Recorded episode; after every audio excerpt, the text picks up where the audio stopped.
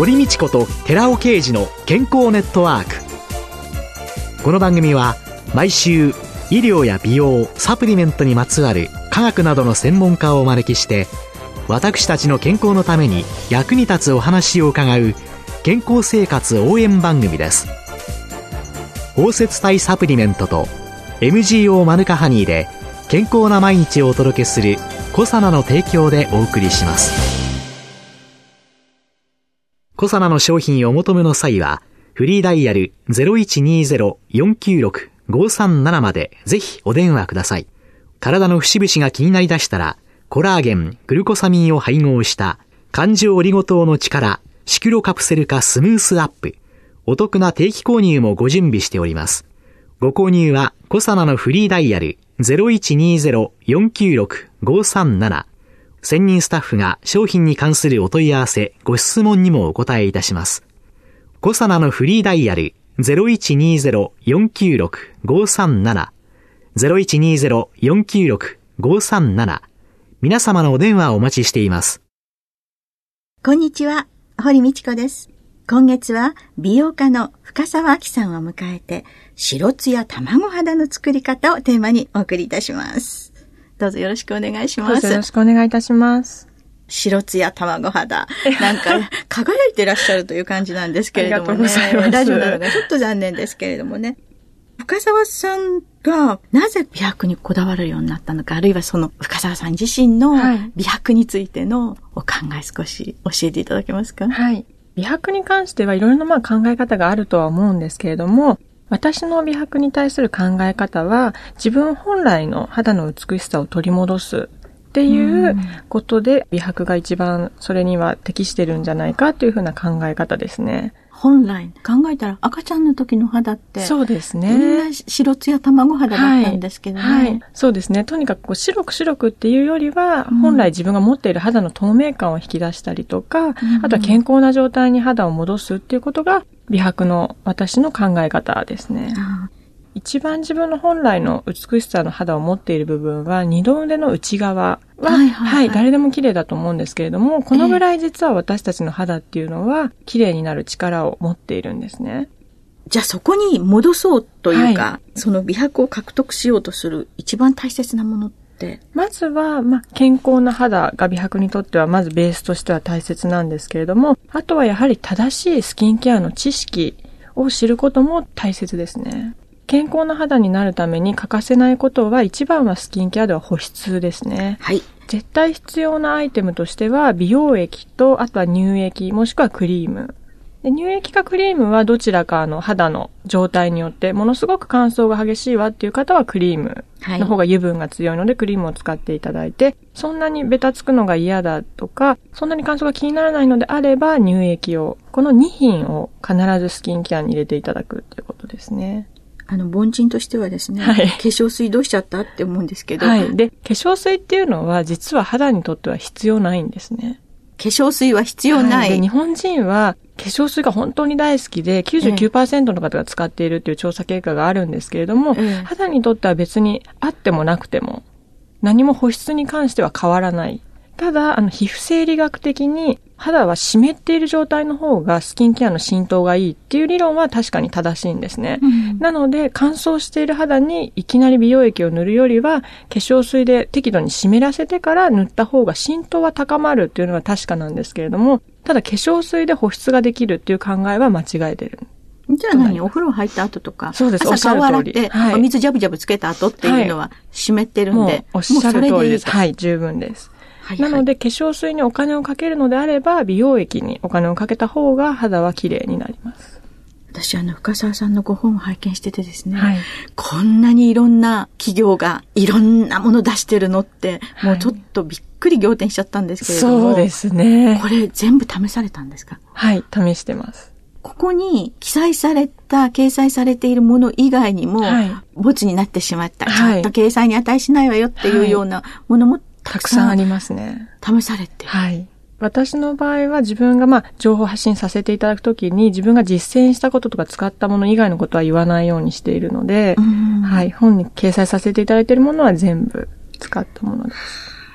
じゃあ、まず保湿、スキンケアというので、美容液、あるいは乳液クリーム。はい。で、これって塗り方ってあるんですか？塗り方は、一度に大量につけないことですね。一度につける分を2回とか3回に小分け塗りするっていうことの方が肌には浸透するんですね。うん、というのは、肌っていうのは1回に受け止められる限度量っていうのが決まってますから、ね、たくさん塗っても上ばっかりがベトベトして全部は浸透しないので、うん、1回塗って少し置いてからまた2回目塗り重ねると、すべてが浸透して、その後の保湿力が全然変わってきます。深澤さんは、はい、このスキンケアに1回、はい、どのくらい時間をかけられているのか、それから小分けして塗るときの、はい、その小分けの少し時間を置くというのは、どのくらいの時間、はい、私のスキンケア時間はだいたい10分もあれば十分ですね。あ、スキンケアは安心しました。はい。それなら私にもできそうであります。そうですね。はい。肌っていうのは、いじりすぎない方がいいので、うん、なるべく手早く簡単に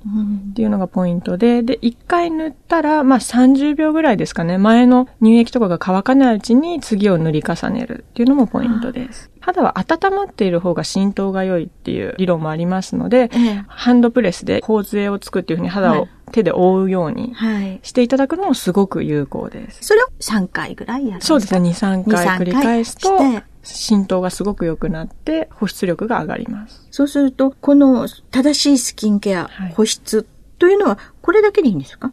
はい。基本的にはそれだけで大丈夫です。保湿というと、こう、与えるケアばっかりを考えがちなんですけれども、ええ、それよりももっと実は大切なことがクレンジングですね。落とすケア。落とす。はい。クレンジングは、まあ、なるべく肌の潤いを奪いすぎないミルクとかクリームタイプのものがおすすめです。日常使いでしたら、やはり肌の潤いを奪いすぎないミルクとかクリームを使っていただくってことがとっても実は大切です、そうすると、その後ダブル洗顔というか石鹸での洗顔っていうのは？は、私はあまりお勧めしないですね。というのは、ミルクとかクリームで落としますよね、汚れ、メイク汚れと汚れを。はい。で、それでもう十分肌の汚れっていうのは落ちてるので、その後にまた泡洗顔で肌の汚れを落とすっていうのは洗いすぎなんですね。大切な油もみんな油もみんな取ってしまって、うん、すごく肌が乾燥したり、あとは敏感肌の原因にもなったりしてますので、うん、新習慣としてクレンジングだけで落とすケアを終わりにするっていうのが、実はすごく保湿には大切じゃあ、そのミルクとかクリームタイプの、そのクレンジングで、はい、洗い流す。洗い、コットンでゴシゴシこすっちゃっちゃう。あ、ダメですね。それもすごく危険ですね。シミとかシワとか原因になりますね。あとはシワの原因になるので、なるべく洗い流す方が私はおすすめですね。でも美容液なんかは、はい。コットンで。コットンで。というふうに提唱している化粧品会社もあるんですけれども、え私は断然手でやった方が、肌への浸透もいいですし、うん、肌の感触もわかりますし、うん、あとまあ温めるっていうさっき言ったことも手で言ったらできますから、うん、やはり手でのスキンケアがおすすめですね。で、内側からということで、サプリメントなんかの活用なんかもはい、とっても有効ですね。その場合は、ビタミン C と E を取ることが特に有効です。大、体、何ミリグラムぐらい取ってらっしゃるんですか？まあ、そのサプリメントの種類にもよるんですけれども、まあ、C の場合は、尿で排泄されてしまうので、朝昼晩とこまめに取るっていうことがポイントですね。で、血中濃度のビタミンの濃度を高めるっていうことがポイントなので、1回に大量にまた取るのではなくて、こまめに1日に何回か。ある程度血液の中のビタミン C の濃度を、はい、ある程度の、そうですね。同じ量にしていく。はい、おっしゃる朝1回ボーンと取って終わりっていうのではなくて、何回かに分けて取られる。というのがビタミン C の取り方。はい、で、ビタミン E。E。はい。これ E は？栄養素っていうのは、例えば C だけをとっても、実は C の働きがそこまでうまくこう活用されなくて、栄養素ってチームで働くので、一緒に取ることでお互いがこう相乗効果で本来の効果が現れるので、C だけとかではなくて、やっぱりいつもこうバランスよく取ることが大切ですね。うんそれ以外にもうちょっとこのシミはね、うん、その自分ではどうしようもないですよって言ってるような時っていう、医療というのでの介入はどうお考えですか、はい、もうとっても有効な方法だと思います。シミとかもおっしゃる通り、なかなかこう取れない濃いシミですとかは、うん、やはりレーザーとかで今簡単に取れたりとかしますので、まあ医療っていうとちょっと怖いとか敷居が高いイメージがあるんですけれども、うん、今はそこまであのお値段も高くなく、うん、そしてしっかりちゃんと取れるものがありますので、そういうものを活用しながら、ホームケアとこう合わせて、うまくやることが、美白にはとっても有効だと思います。実際に、深沢さんは、シミとかなんかをお取りになったことあります。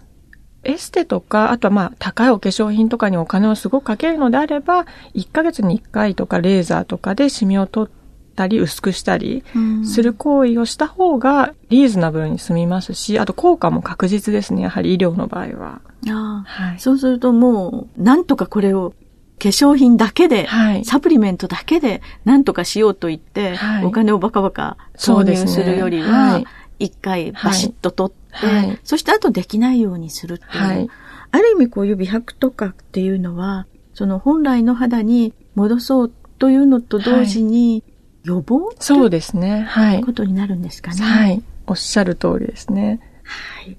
まだまだ美白についていろいろ今月は伺っていきたいと思います。はい、今週のゲストは美容家の深沢明さんでした。どうもありがとうございました。ありがとうございました。来週もよろしくお願いします。続いて、寺尾啓二の研究者コラムのコーナーです。お話は、小佐奈社長の寺尾啓二さんです。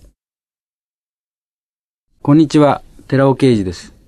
今週は酸化型で摂取すればいい歩酵素のアルファリポ酸とコエンザイム Q10 についてお話しさせていただきます。活性酸素を消去するためには、抗酸化物質をサプリメントで積極的に摂取すべきであることは言うまでもないと思います。しかし、生体内でエネルギー、実際には ATP というものですけども、を得るために必要な歩酵素であるアルファリポ酸とかコエンザイム Q10。これ確かに抗酸化物質なんですけども、これ酸化型で実はエネルギーを得るために歩酵素として効いているわけです。ですから、私が言いたいのは、酸化型で摂取すればいいと思うのです。そこのところをもう少し詳しく、そしてわかりやすく説明させていただこうと思います。生体内では酸素を用いてブドウ糖が酸化分解してエネルギー、つまり ATP を作っています。この酸素を用いる呼吸のことを後期呼吸って専門用語では言うわけです。この後期呼吸は解糖系、クエン酸回路、電子伝達系の3つの過程を経て、その3つの中にはいくつもの複雑ないろんな反応があるんですけども、これをすべてまとめて単純にわかりやすく整理すると、すごい単純になります。ブドウ糖1分子に対して酸素が6分子。で、そこに ADP、これは ATP というものがエネルギーですけども、その前の段階ですね。その ADP が38個から結果として二酸化炭素と水ができる。もう少し詳しく言いますと、ブドウ糖と6個の酸素から6個の二酸化炭素と6個の水が発生するんですね。これがブドウ糖の酸化反応ということですね。皆さんよく知ってますように酸素を吸って二酸化炭素を吐いてますよね。実はこういうことなんですね。で、その時に ADP という ATP の全区体なんですけども、これは ADP が ATP に変わってエネルギーとして使われるわけですけども、これ38個作られるわけです。つまり、ブドウ糖1分子から38個のエネルギーの通貨 ATP を作っているということなんです。この時に、これは酸化反応、ブドウ糖の酸化反応ということになります。ADP にリン酸がくっついて ATP に変わるところを酸化的リン酸化って言います。すべて酸化反応ということですね。各家庭の反応には、脱水素酵素とか、脱炭酸酵素とか、いろんな酵素が触媒として働いてますけども、このリポ酸やコエンザム Q10 は歩酵素。つまり、酵素を触媒とすれば、除触媒的に働くわけです。で、通常、歩酵素は酵素と強い結合を持たずに、可逆的に離れたり、くっついたりする。だから有利型にもなり得るわけです。で、ちょっとここのところは難しい言い方をしましたけれども、補酵素、コエンザイム Q10 とかリポ酸っていうのは、この反応を起こすときにくっついたり離れたりしているわけです。で、酸化反応をするということになると、何かが還元されないとダメって、これが反応なんですよね。コエンザイム Q10 とリポ酸も酸化型のものが使われて、この反応を行ったら還元型になるわけです。ですから、何も還元型のコエンザイム Q10 とかアルファリポ酸を摂取する必要はないということになります。エネルギー作るためには酸化型が必要だということです。一方で、還元型コエンザイム Q10 っていうものが世の中で売られてます。この還元型コエンザイム Q10 を製造、販売している人にとっては、販売したいわけですね。ですから、その点で言うと、還元型の方がいい。もちろん、還元型がいいっていうところは確かにあります。なぜかっていうと、還元型が抗酸化物質として効くからです。でも、エネルギー酸性に使われるのは酸化型。どちらも必要なんですよね。で、酸化型のコエンザミ Q10 は、エネルギーを作るときに還元型になります。ですから、年齢とともにコエンザミ Q10 は還元されにくくなるっていう表現は非常にまずいと思います。私はよくこの年齢とともにコエンザミ Q10 は還元されにくくなるっていうのを聞きますけども、もしそうであれば、人は年齢とともに呼吸できなくなるということを意味するわけですよね。これはちょっとおかしい表現の仕方だと思います。実際に私どもの研究で吸収性を高めたガンマシコデキストリンで包摂した酸化型のコエンザミ Q10 を摂取してもらいまして、血中の酸化型と還元型の比ですね、Q10 の比と、それから年齢の相関関係を調べました。これではっきりと分かったこと、全く相関は見られない。年齢のいった人でもきっちりと還元型に変わっている、体の中では変わっているということが分かったということです。もちろん、還元型のジヒドロリポ酸や還元型のコエンザム Q10、どちらも抗酸化物質として生体内の様々な抗酸化物質のネットワークの一部に組み込まれています。ただ、経済的で効率的な抗酸化物質をどのようにして摂取するかっていうところを考えた場合には、コエンザイム Q10 とかリポ酸ではなくて、水溶性であればビタミン C、親油性であればビタミン E を積極的に摂取すればそれでいいんだと思います。お話は小佐奈社長の寺尾啓二さんでした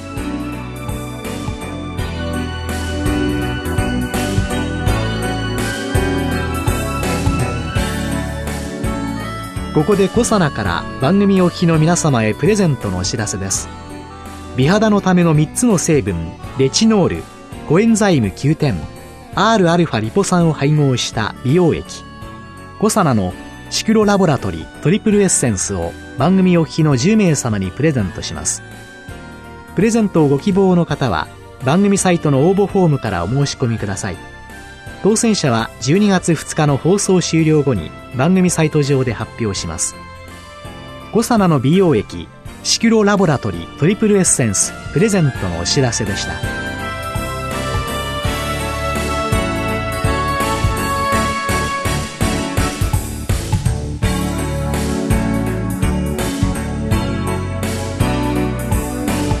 堀道子と寺尾啓二の健康ネットワークこの番組は包摂体サプリメントと MGO マヌカハニーで健康な毎日をお届けする「コサナの提供」でお送りしました。